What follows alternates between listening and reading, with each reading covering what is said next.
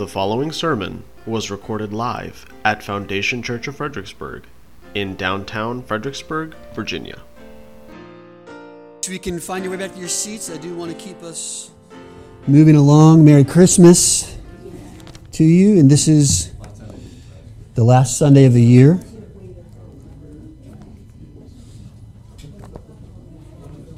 We're going to continue in our series in Galatians, so please open your Bible to Galatians chapter 6. Galatians chapter 6.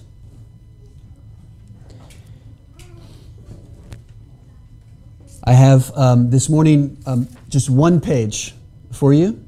Uh, for reference, um, I'm usually a two page guy. So I'm, I'm, ho- I'm hoping that um, we're, we're somewhere in the halfway mark.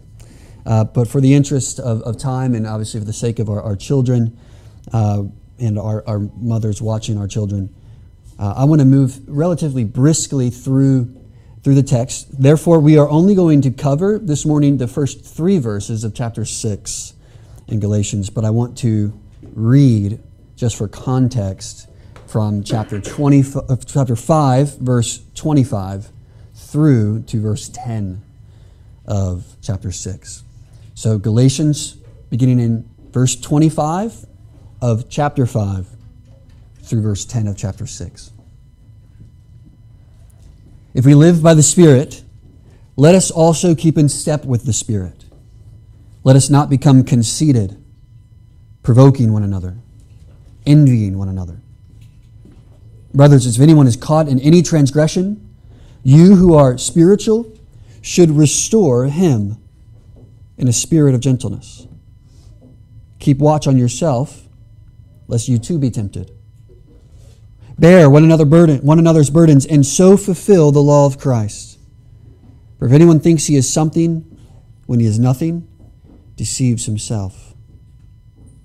But let each one test his own work, and then his reason to boast will be in himself alone and not in his neighbor. For each will have to bear his own load. Let the one who has taught the word share all good things with the one who teaches. Do not be deceived. God is not mocked, for whatever one sows, one he will also reap. For the one who sows to his own flesh will from the flesh reap corruption, but the one who sows to the Spirit from the Spirit will reap eternal life. And let us not grow weary of doing good, for in due season we will reap if we do not give up. So then, as we have opportunity, let us do good to everyone, and especially to those who are in the household of faith. Is the word of the Lord. Thanks be to God. Would you pray with me? Father, thank you for the gift of your word, which we celebrate and study this morning. As we come and rejoice in the birth of our Savior Christ and remember his incarnation, we ask, God, that you would give us a spirit and a heart filled with joy. Lord, we ask for your time, this time to be one of rich blessing, exhortation, and encouragement, of challenge, uh, but also one that leads us to great joy. We love you, O Lord, we pray and ask in Jesus' name. Amen. Well, you can tell from the context, the greater context of chapter 6, Paul has now entered into the ethical section of the book of Galatians where he's now speaking more directly to the Christian life. That is, after for several chapters, he's labored to show how the church must preserve and keep pure the gospel of Jesus Christ and the understanding of how that gospel saves us, namely not by works but by faith.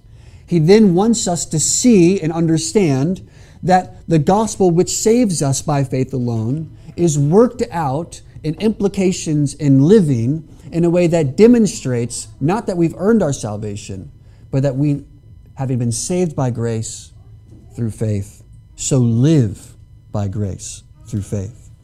And so last week we looked at, in the end of chapter 5, the fruit of the Spirit and how those who are in Christ receive the Spirit and walk in the new life that the Spirit gives it's like a seed which was planted in each one of us when we've become Christians.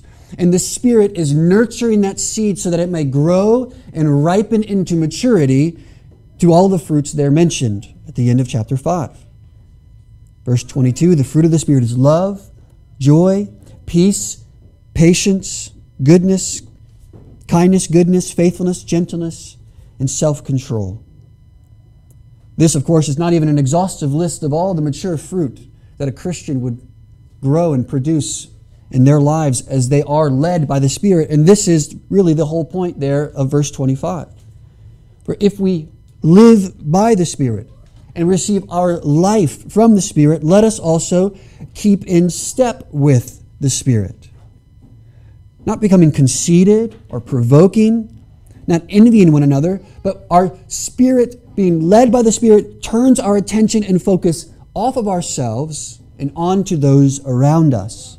And this is squarely where we land in chapter 6. We are focused now on the one another's within the church. The idea of what we're going to study this morning simply is this that the Christian community that deeply considers and rejoices in the birth of Jesus will seek to be spiritually mature, will bear one another's burdens, and will fulfill the law of Christ.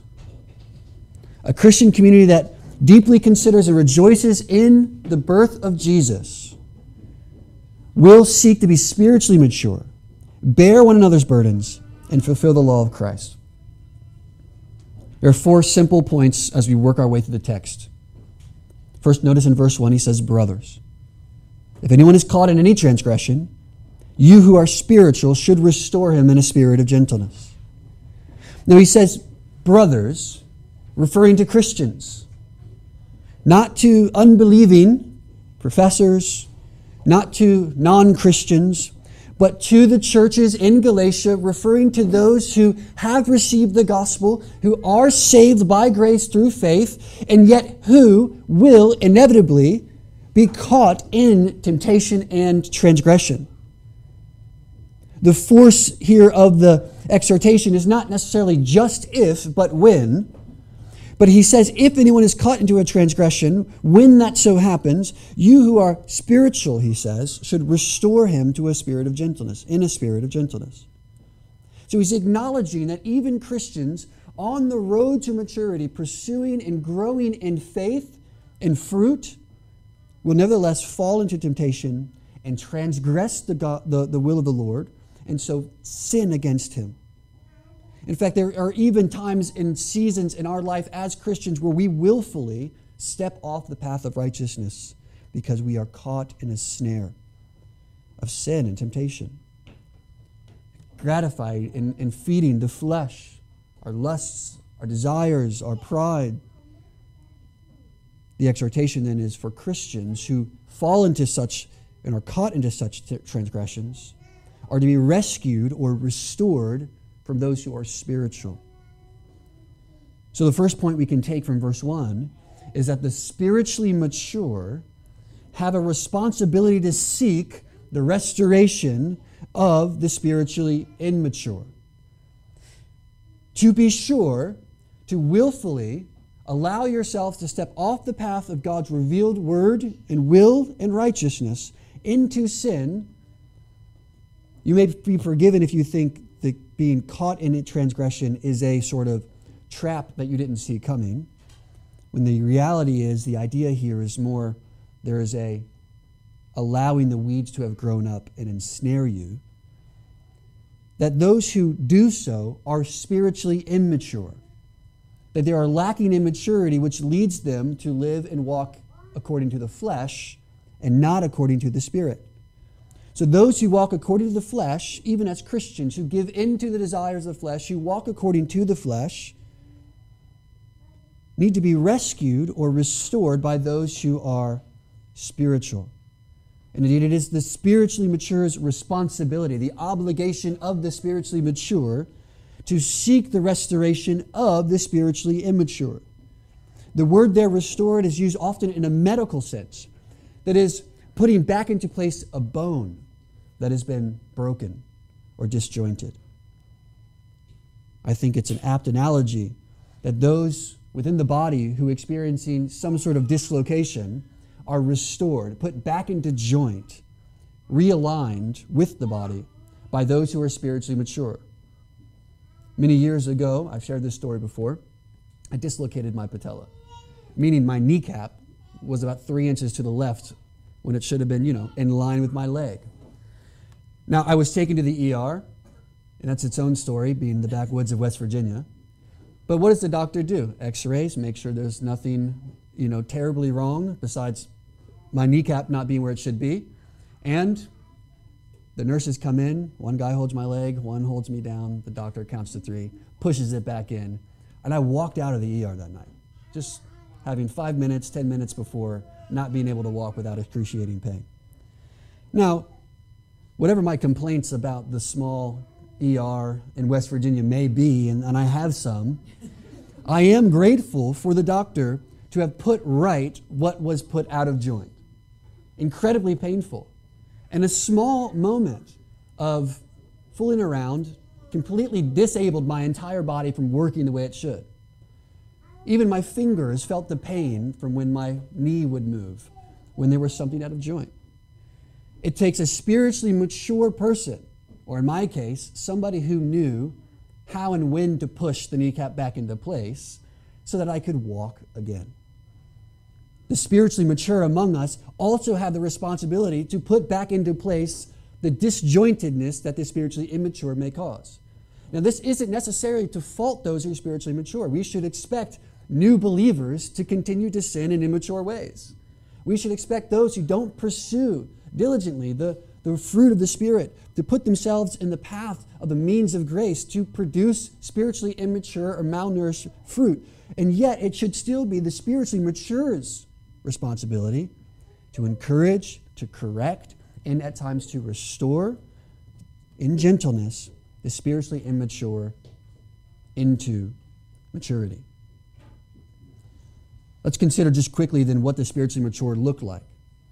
When he says those who are spiritual, he means simply those who not only have the Spirit, but are characterized by the Spirit. Just there above in verse 22, the fruit of the Spirit is these qualities and much more. So are the spiritually mature to be characterized by the same kind of fruit. Not that they have mastered or are perfected in these characters, but that they are characterized by the Spirit who is producing these fruits. So, who are those we should consider spiritually mature among us at Foundation? They should be those who are genuinely loving, who have a joyful disposition even in sorrowful circumstances. Those who seem to be at peace amidst chaos. Those who are patient and somehow supernaturally kind. Those who are faithful in their endeavors despite the temptations they often face at work or in culture. Those who are regularly gentle and tender towards others. Those who are self controlled and sober minded it is the spiritually mature among us who is to look and care for the body to help restore those who are spiritually mature. So, a spiritually mature Christian is one who is first characterized by the Spirit. Secondly, they are concerned for the body. They look for the spiritually immature and help to seek their maturity. Not in a condescending way, but notice in a gentle fashion. They're concerned for the health of the body. And so, if a member of the body is disjointed or out of place, gently ushered back in, restored into fellowship and unity with the body. There needs to be a concern for the church. When we see a brother or sister wandering or caught in a sinful habit, or those who are caught by any transgression, whether big or small, it is the duty of the spiritually mature to say, Dear brother, dear sister, please Consider your ways. Repent from your sin. Be restored. In many ways, in many fashions, this can take. But the idea is that the, the spiritually mature are not only characterized by the Spirit, but concerned for the body. But again, spiritual maturity doesn't mean that our correction and restoration is condescending or harsh. But the word here is gentle, to be restored in a spirit of gentleness.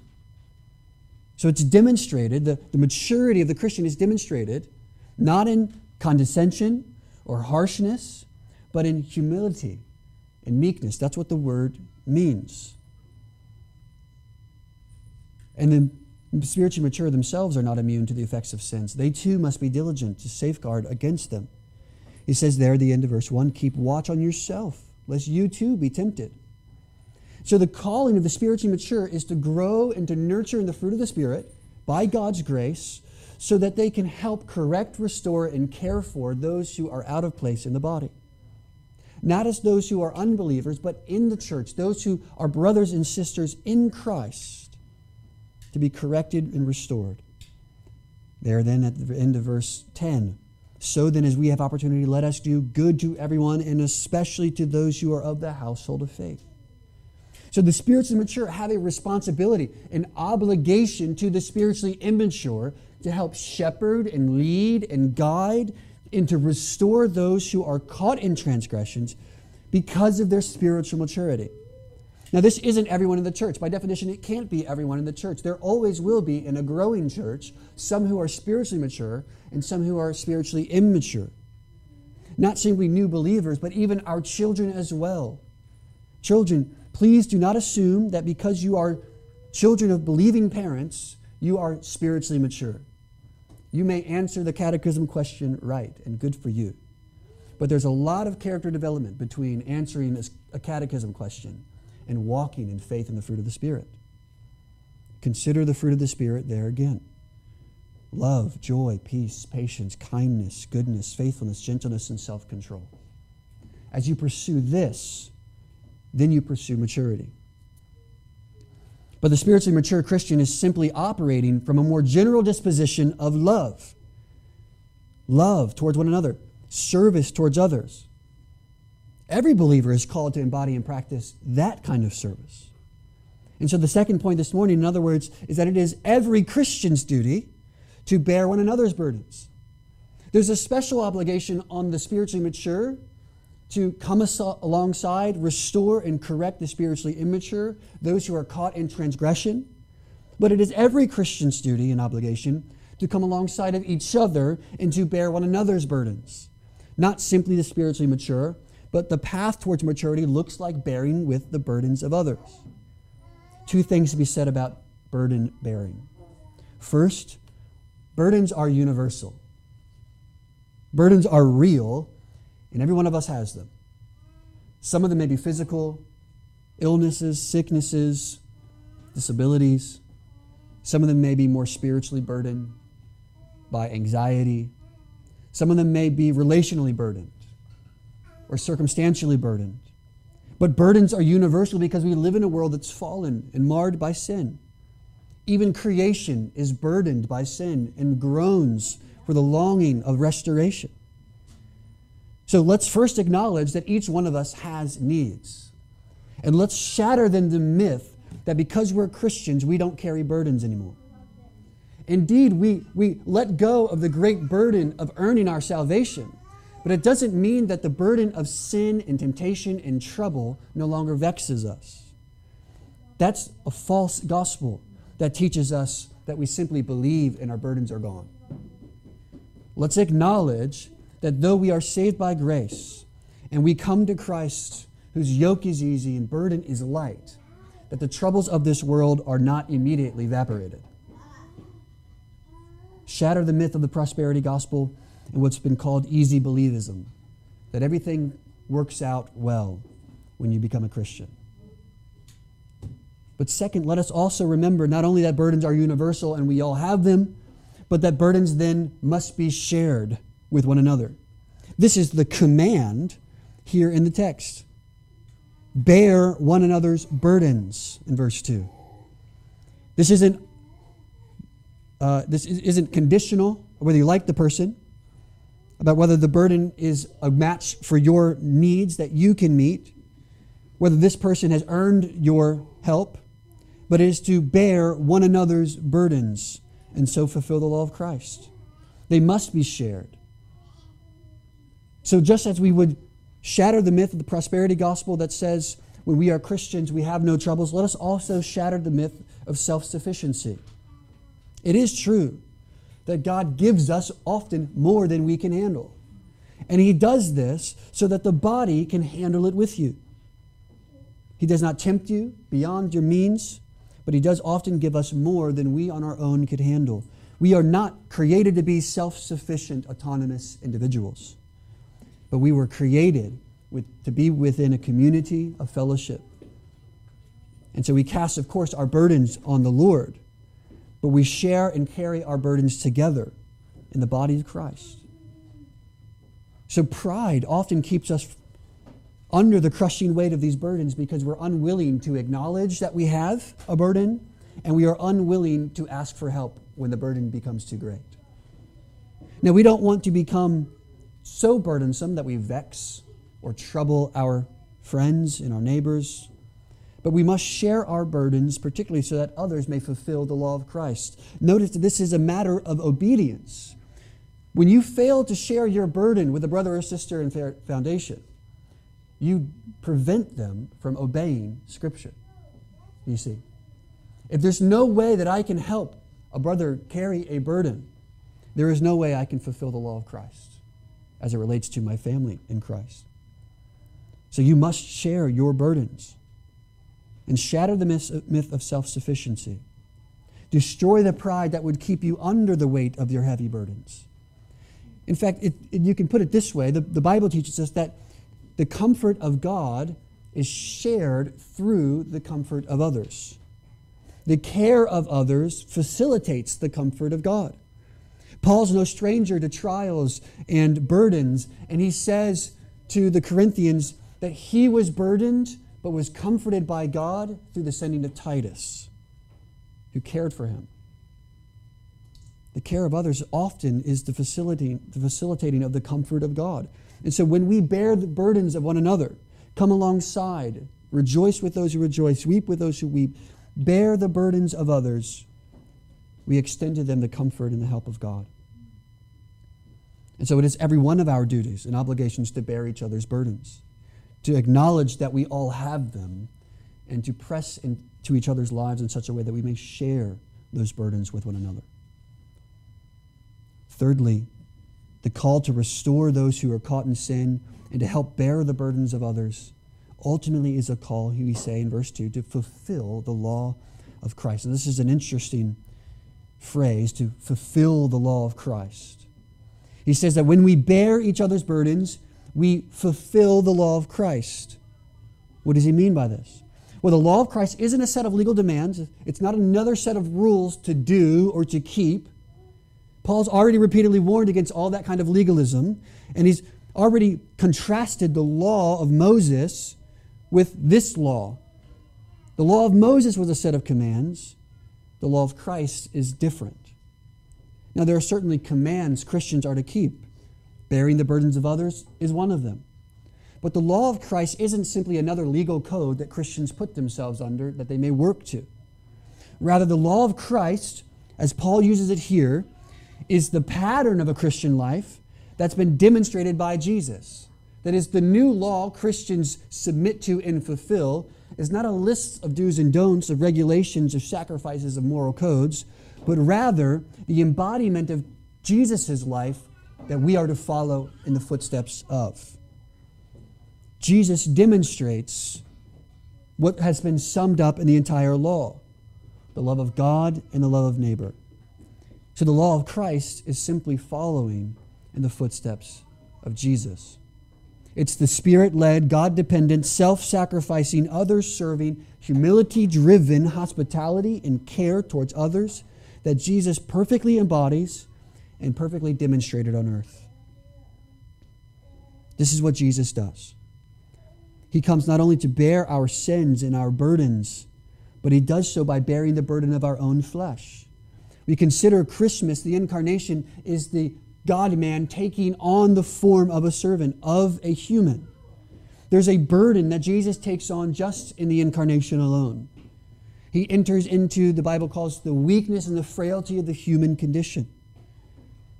He limits himself in, in a very real way by taking on humanity. Not, of course, ceasing to be God, infinite and wise, but he limits himself by taking on humanity to himself. He sets aside the, desi- the divine prerogative of his divinity so that he may take on flesh, born under the law, and bears the burden of the human condition. And he bears the burden then of our sin. And he bears this burden of our sin and of our humanity under the burden of the cross. This is why Jesus was born. So the law of Christ means that we follow in the footsteps of him who has bared our burden, who has taken on our sin, who suffered on the burden of our cross, so that we then in turn, in turn may bear the burdens of others. Jesus himself restores us to God through this burden bearing. So, as the spiritually mature are called to bear the burdens of others and to restore those who are caught in transgressions, we look to Jesus, who not only has borne our burdens of flesh and sin under the burden of the cross, but works under that burden bearing to restore us to God through his burden bearing death. Even more than this, Jesus beckons us to draw near to him and to be restored because he is, just like the spiritually mature are called to be, gentle and lowly. These are the words Jesus used to describe himself. Come to me, all who labor and are heavy laden, burdened, bruised by the fall, for I am gentle and lowly. That's the same root word in the Greek, Jesus' word for gentle and gentleness here in verse 1. So, who is the epitome of gentleness? It is Jesus. Jesus in the flesh. Jesus who became a man. Jesus who bears our burdens. Jesus who went to the cross. Jesus who invites us to come. Come all to me who labor and are heavy laden, and I will give you rest. Take my yoke upon you. Learn from me, for I am gentle and lowly in heart, and you will find rest for your soul. For my yoke is easy and my burden is light. So the call to restore those caught in sin and to help bear the burden of others is a call to fulfill the law of Christ. Let's end with just two thoughts then as we consider and think about the birth of Christ this morning. The incarnation is the taking on of flesh, the, the infleshing of Jesus, the Son of God. What we learn here from Paul's letter in Galatians is that the incarnation, the birth of Christ, is paradigmatic for the Christian life. That means it, it sets the rubric for how we ought to live. Notice that he says that if anyone thinks he is something when he is nothing, deceives himself. That is, we must follow in the footsteps of Christ by fulfilling the law of Christ, thinking as he did, Philippians 2, having this mind among ourselves, which is ours in Christ Jesus, who humbled himself humility, gentleness, mildness, meekness. This is what characterized Jesus in the incarnation. Therefore, it is the birth of Jesus which is paradigmatic for the Christian life. What does the incarnation do? It is Jesus entering into the brokenness, into the shame, into the sin, into the darkness of the world that it may carry the burden of others under the cross, that it may give light to those who are caught in transgression. Do you see how then the incarnation, the birth of Jesus, is the perfect example of our burden bearing for one another? That the incarnational approach to life together means that we enter into each other's life, the difficulties, the darkness, the, sa- the shame, the sin, and we call them to repentance and we work with them to restore them to fellowship within the body and the spirit. We help them grow and nurture in the flourishing of the fruit of the Spirit because Christ came and did the same. And so, secondly, then we learn that Jesus' incarnation empowers us to become the kind of spirit filled community that bears one another's burdens. And we do this in the name of Christ. So, the Christian community that wants to bear each other's burden, that be the ideal community that we see in the Bible, caring for, loving, serving one another, must not look to ourselves. But this morning, let us look to Christ. Let us look to the Son of God born in a manger, who takes on the burden of humanity and the frailty of our sin who has gone to the cross that he may suffer for us, though he sinned not.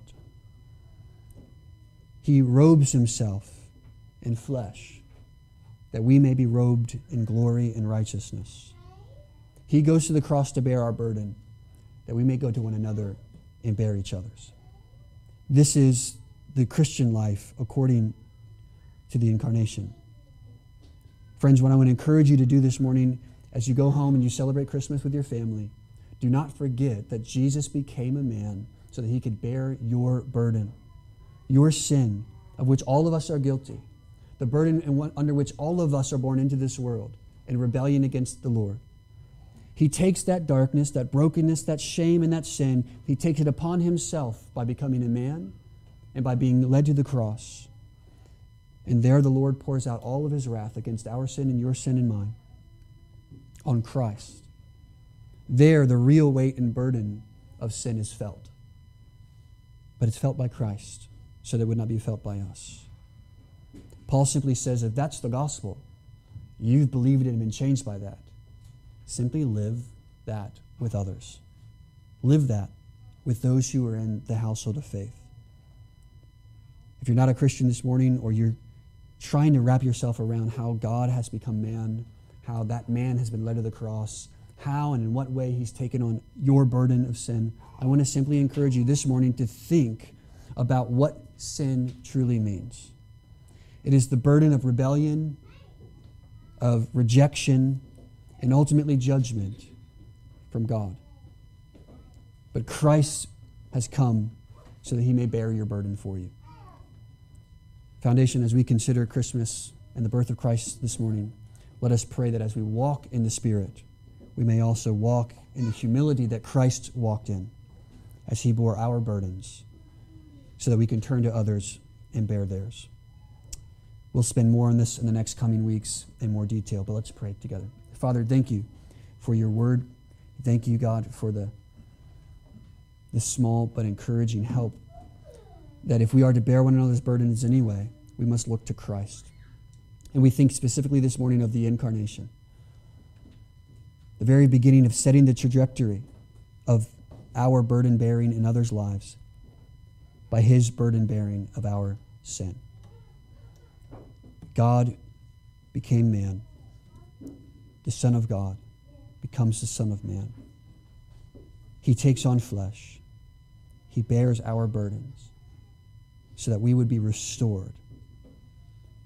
And this empowers us as a church community to be spirit led in the burden bearing of others for your glory. All in the name of Christ, which we pray. Amen.